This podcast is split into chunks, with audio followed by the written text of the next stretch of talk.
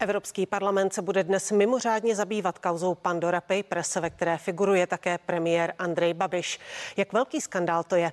Volební preference KSČM se pohybují na hranici vstupu do sněmovny. Jaká je budoucnost strany?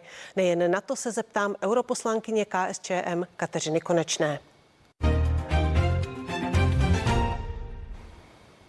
Dobrý den, zdravím vás do Štrasburku.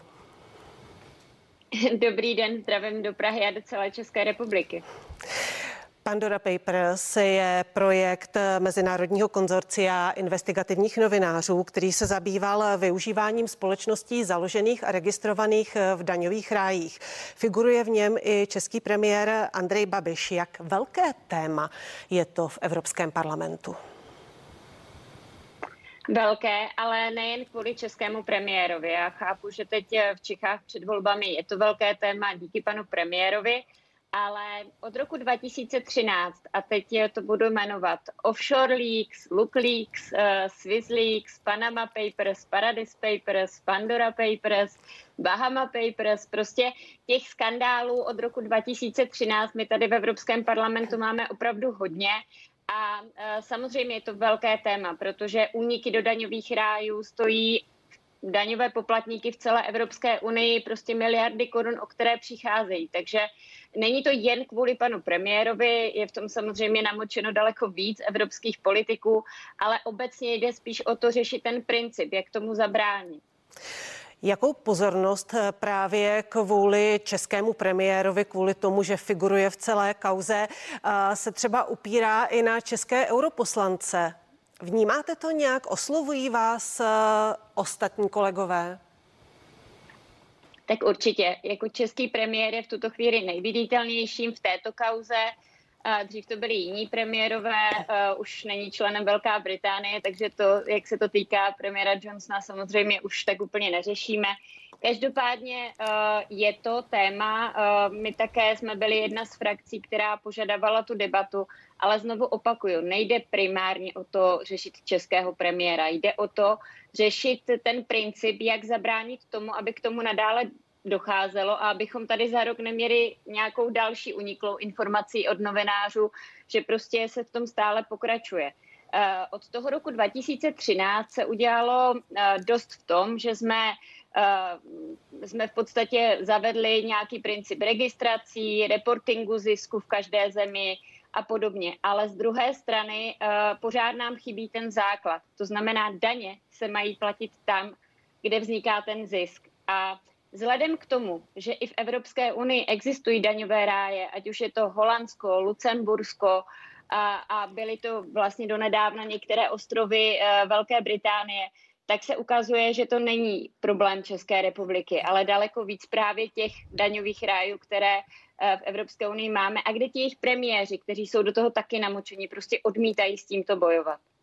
Ve střední Evropě uh se kauza netýká žádného tak vysoce postaveného uh, politika, jako je český premiér. Uh, jaký to bude mít dopad na Českou republiku? Jaké to přinese renomé i v souvislosti s tím, že příští rok nás čeká třeba předsednictví Evropské unie? Tak uh, ono se zatím netýká, my neznáme zatím všechny ty jména, které z toho vyplynou. Konec konců sami novináři říkají, že některé jména ještě přijdou, zároveň my netušíme, jakých uh, podvodů se ti lidé dopustili, zda vůbec, zda to bylo krácení daní nebo nějaké uh, nějaká ulitba tomu, aby uh, mohli uh, peníze, které třeba nebyly úplně legální, získat. Uh, já bych neřekla, že je to nějak viditelné vůči jenom České republice. Opravdu Evropskému parlamentu jde v tuto chvíli především o ten princip, jak zabránit tomu, aby prostě 1% nejbohatších na světě daně neplatilo a 99% lidí, kteří velmi často pracují za minimální mzdu, ty daně platit museli. Nám opravdu nejde o jména, o konkrétní kauzy, nám jde o to, jak nastavit systém, aby k tomu dál nedocházelo. Eh, já to chápu, nicméně vy jste eh, česká europoslankyně. Jak vy to vnímáte tedy osobně, když se vás zeptám, že český premiér je zapletený do takovéhle kauzy? Nebo figuruje v takové kauze? Samozřejmě po všech kauzách českého premiéra nejsem nadšená z toho, že Česká republika není vnímána jako nějak v pozitivním kontextu, eh, je prostě vnímána z pozice kaus svého premiéra. Konec konců eh, pana premiéra Babiše tady neřešíme poprvé a asi ani naposled, ať bude nebo nebude premiér, prostě ať to bylo kauza Čapího hnízda, kauza dotací, kauza, já nevím, různých mediálních nákupů, různých mediálních domů a podobně. To jsou věci, které se tady objevují poměrně často. Mě to radost nedělá, protože si myslím, že Česká republika má navíc, než aby byla řešena v tomto kontextu, ale prostě tak to je a čeští občané si za dva dny vyberou své zástupce a uvidíme, jak to všechno dopadne. Ale z druhé strany opravdu já bych nerada, aby tahle kauza byla vztahována čistě na českého premiéra a pak se nad tím zavřela voda a vlastně se zase nic nevyřešilo, protože to není cílem, který bychom měli jako politici mít. Každopádně samozřejmě, eh, jméno Babiš tady padá od eh, pondělí v podstatě non-stop a kdokoliv vás potká, tak se na něho zeptá. Očekáváte, vy jste zmínila uh, parlamentní volby, které, kdy se volební místnosti vlastně už otevřou v pátek. Uh, očekáváte, že tahle kauza se nějakým způsobem promítne do voleb? Mm, já úplně nevidím do hlav eh, českého voliče. Nemyslím si, že se to nějak fatálně promítne. Konec konců, jak znovu opakuju, pan premiér se svými kauzami je poměrně znám. On už před, těch min, před těmi minulými volbami, které hnutí ANO vyhrálo, tak těch kauz za ním bylo poměrně hodně. Takže uh, já si troufnu říct, že to nebude určitě nějak markantní a viditelné. Uh, každopádně to, co očekávám, je, že i po této kauze pan premiér přestane pouze mluvit, ale možná sebere tu osobní odpovědnost a opravdu začne s daňovými rájemi bojovat, protože měli to v programovém prohlášení vlády, hrozně rádi si o tom točili svá videa, a vlastně neudělali nic a my teď možná vidíme, proč neudělali nic, protože uh, sami ten systém zneužívali a sami se prostě postavili do té role, že vlastně jsou tím jedním procentem nad lidí, který, kteří možná nemusí platit daně nebo mají nějaký důvod dělat tyhle ty eh, šílené offshoreové operace, které se prostě konaly. My vlastně do dneška nevíme, proč to pan premiér udělal a je úplně jedno, že to nedělal z pozice premiéra. Je to prostě o nějaké osobní integritě toho člověka, o tom, že buď to chcete žít v republice a chcete té republice vracet uh, ty finanční prostředky, které vám ten uh, příjemný život umožňují, anebo se chcete tvářit, že vlastně se vás to netýká. Prostě můžete jezdit v luxusním autě,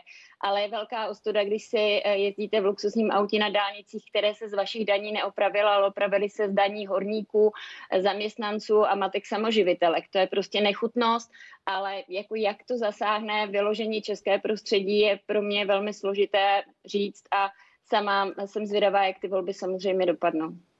Mým dnešním hostem je europoslankyně KSČM Kateřina Konečná.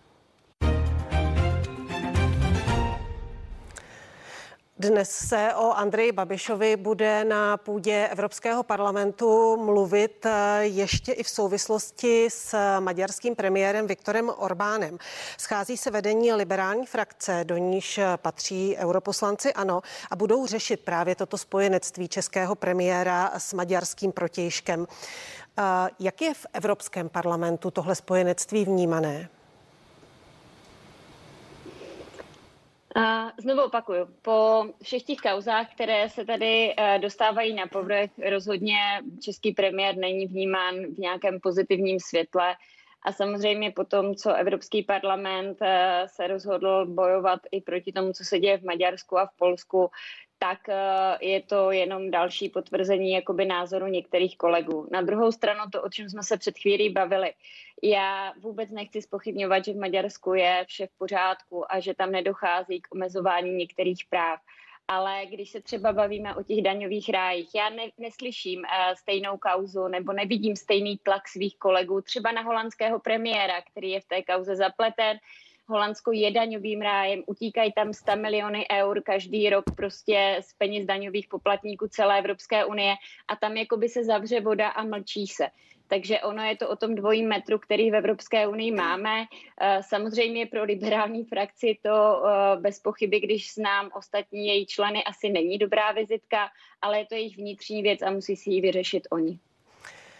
Teď, když se dostaneme k volbám v pátek, jak jsem říkala, tak se ve dvě hodiny odpoledne otevřou volební místnosti. Jak hodnotíte šance KSČM v těchto volbách?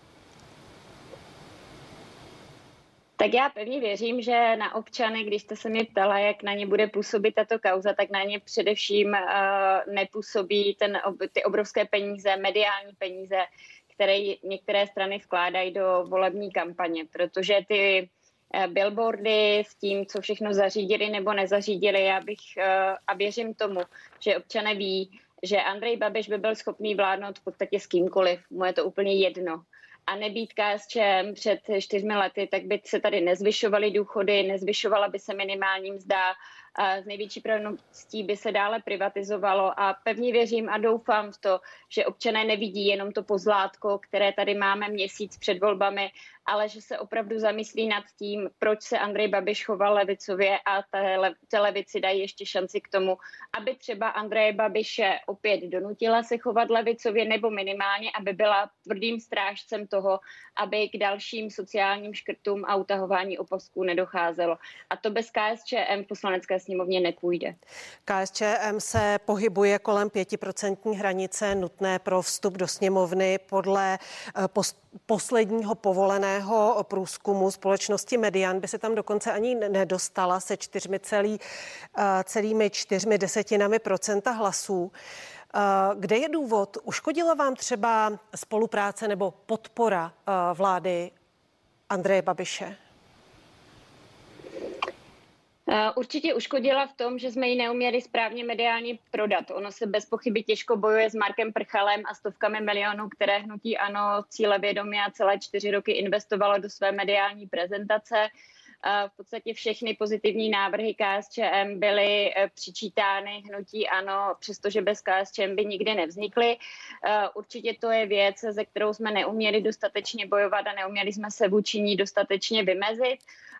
Z druhé strany eh, myslím si a jsem o tom přesvědčena, že ty poslední čtyři roky byly o tom, aby se občanům v České republice žilo lépe. A Andrej Babiš, znovu opakuju, je schopný se spojit třeba s Ďáblem, aby byl ve vládě a je úplně jedno, kdo to bude. A e, to znamená, že může nastat to, že přestože se teď Andrej Babiš chová velmi levicově a chová se jako politik, který vlastně zachraňuje svět, tak za dva roky s vládou ODS se může chovat tak, že budeme mít zprivatizovánu řadu nemocnic, poslední státní podniky a na uh, ty důchodce nebo matky na materské dovolené se zapomene. Takže já bych si jenom strašně přála, aby si to opravdu lidé v těch volbách uvědomili a ten hlas dali té jistotě tomu, komu můžou opravdu důvěřovat a kdo to nedělá podle toho, jak se mu to zrovna hodí, ale podle toho, co má ve volebním programu. Pokud se dostanete do sněmovny, podpořili byste opět případnou vládu Andreje Babiše hnutí ano? Já to dnes neumím vůbec definovat, uh, protože ty různé volební koalice můžou být opravdu různé. My se nezříkáme odpovědnosti, což jsme poslední čtyři roky dokázali. Zároveň uh, si myslím, že se nám uh, trošku vymstilo to, že ty podmínky nebyly ještě tvrdší, ale každopádně my rozhodně nejsme ti, kteří by dopředu říkali, tímhle se bavit nebudeme nebo s tímhle se bavit budeme. Nám jde o to, aby se naplnilo co nejvíc našeho volebního programu. Pořád tam zůstaly vyset věci, které jsou velmi důležité, ať je to výstavba bytů, protože ty prostě zoufale potřebujeme, zvlášť dneska, když to vidíme. Ať je to debata o zvyšujících se cenách energií, ať je to pět týdnů dovolené, to jsou když věci, se bavíme, které se jenom jestli vás můžu zastavit, když se bavíme o té povolební uh, matematice, uh, co říkáte tomu, jak Hrad informuje o zdravotním stavu prezidenta Miloše Zemana, protože ten určitě v těch povolebních vyjednáváních bude hrát uh, klíčovou roli? Já se přiznám, že to sleduju pouze z nějakých médií, které tady ve Štrasburku se sledovat dají, to znamená ne přímo v České republice. Pevně věřím, že pan prezident po té, co strávil nějaký čas v nemocnici, tak to zdraví se zlepšilo a budu doufat, že bude aktivním hráčem v, tém, v tom povolebním vyjednávání, protože bez pochyby role prezidenta zatím všech prezidentů, které jsme měli, byla vždy velmi aktivní a v podstatě i nutí občas ty politické strany dělat eh, nejen to, co oni sami chtějí, ale to, co může být dobře pro Českou republiku. Takže já bych si přála, pevně věřím a doufám, že eh, zdravotní stav pana prezidenta je dobrý a že možná eh, jde spíš o spekulace a nebo možná vyvolání nějakého předvolebního klimatu, které by se mohlo někomu hodit. A co tím myslíte? Vyvolání nějakého předvolebního klimatu? Tak když spochybňujete roli člověka, který vlastně má být uh, velmi důležitým hráčem v, té, v tom povolebním vyjednávání a už dopředu říkáte, nebo si kladete otázky, zda to bude nebo nebude schopen, tak to bez pochyby může nahrávat nějakým spekulacím. A já znovu opakuju, já uh, se nedomnívám a přeju panu prezidentovi pevné zdraví a pevně věřím, že se bude účastnit těch jednání tak, jak to dělal uh, do této chvíle vždy a že bude tím hráčem, který prostě eh, se bude snažit ty politické strany donutit k nějakému koncenzu, které budou, eh, který bude dobře nejen pro ně, ale i pro celou republiku. Mým dnešním hostem je europoslankyně KSČM Kateřina Konečná.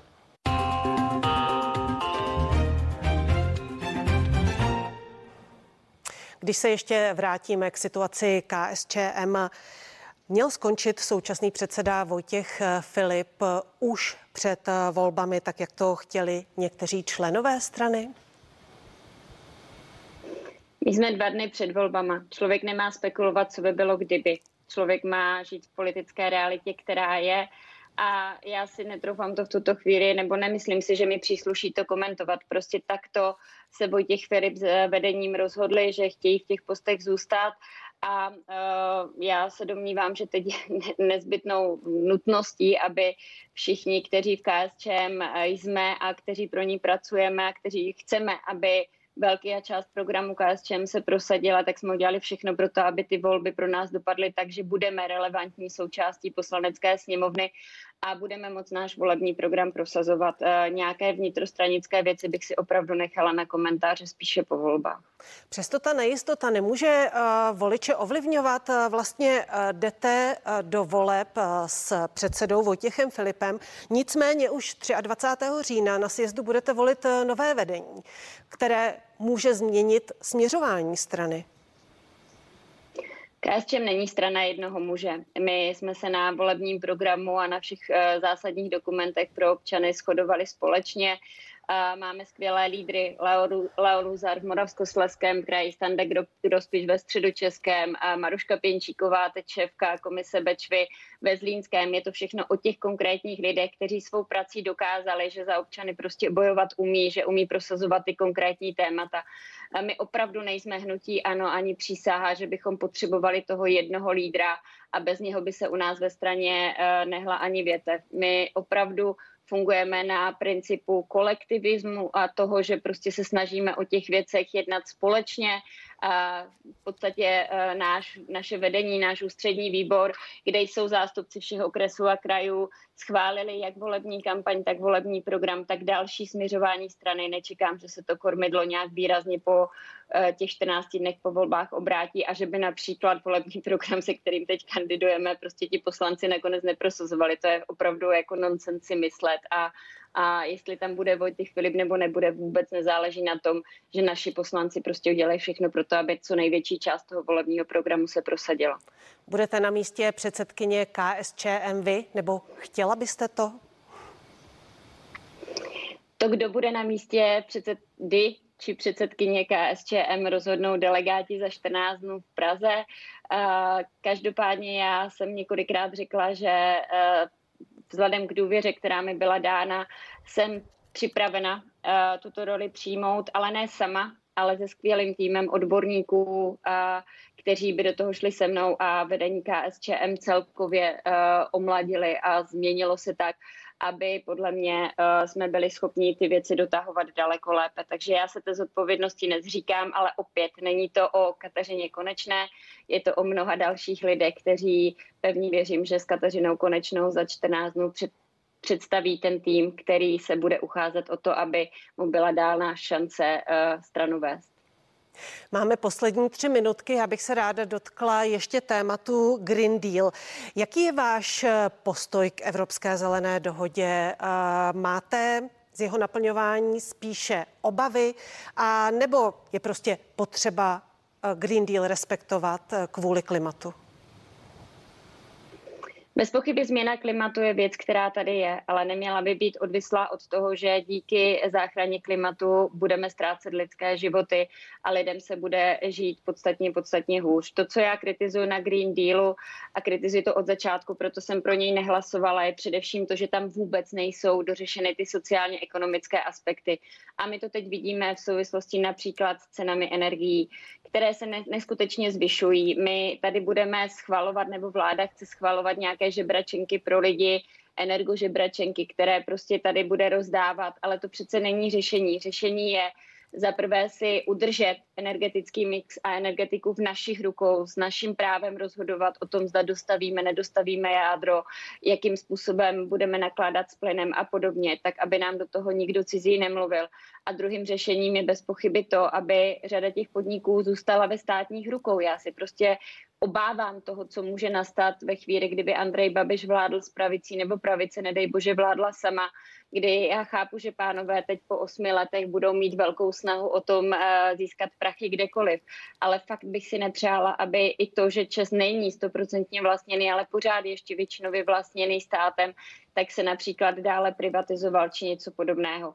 To, co já kritizuji na Green Dealu, je to, že vidíme pouze jednu stranu toho problému vůbec se nezamýšlíme nad tím, co to může způsobit lidem. A vždycky to říkám na krásném příkladu z České republiky. Já jsem kdysi byla s pravodajkou zákona o ochraně ovzduší a bylo velmi jednoduché říct lidi, prostě nebudete topit v těch starých hnusných kotlech a topit Bůh ví čím. Ale pokud těm lidem nedáte šanci, aby měli šanci si zaplatit eh, nějaké ekologičtější palivo, a přitom je to nestálo Mailand, uh, anebo nikde nemrzli, protože na to prostě nemají, tak to ti lidé budou dělat. To znamená, Green Deal je podle mě odtržený v tuto chvíli od reality toho, co jsou schopni občané ještě snést a zaplatit. A to je věc, která se prostě bude muset dořešit.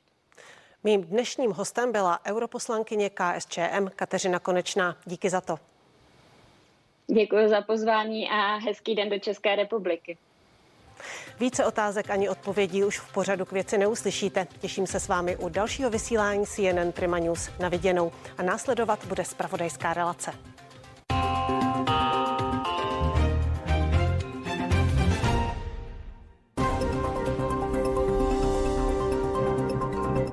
Nový den, to je ranní spravodajský blok na CNN Prima News.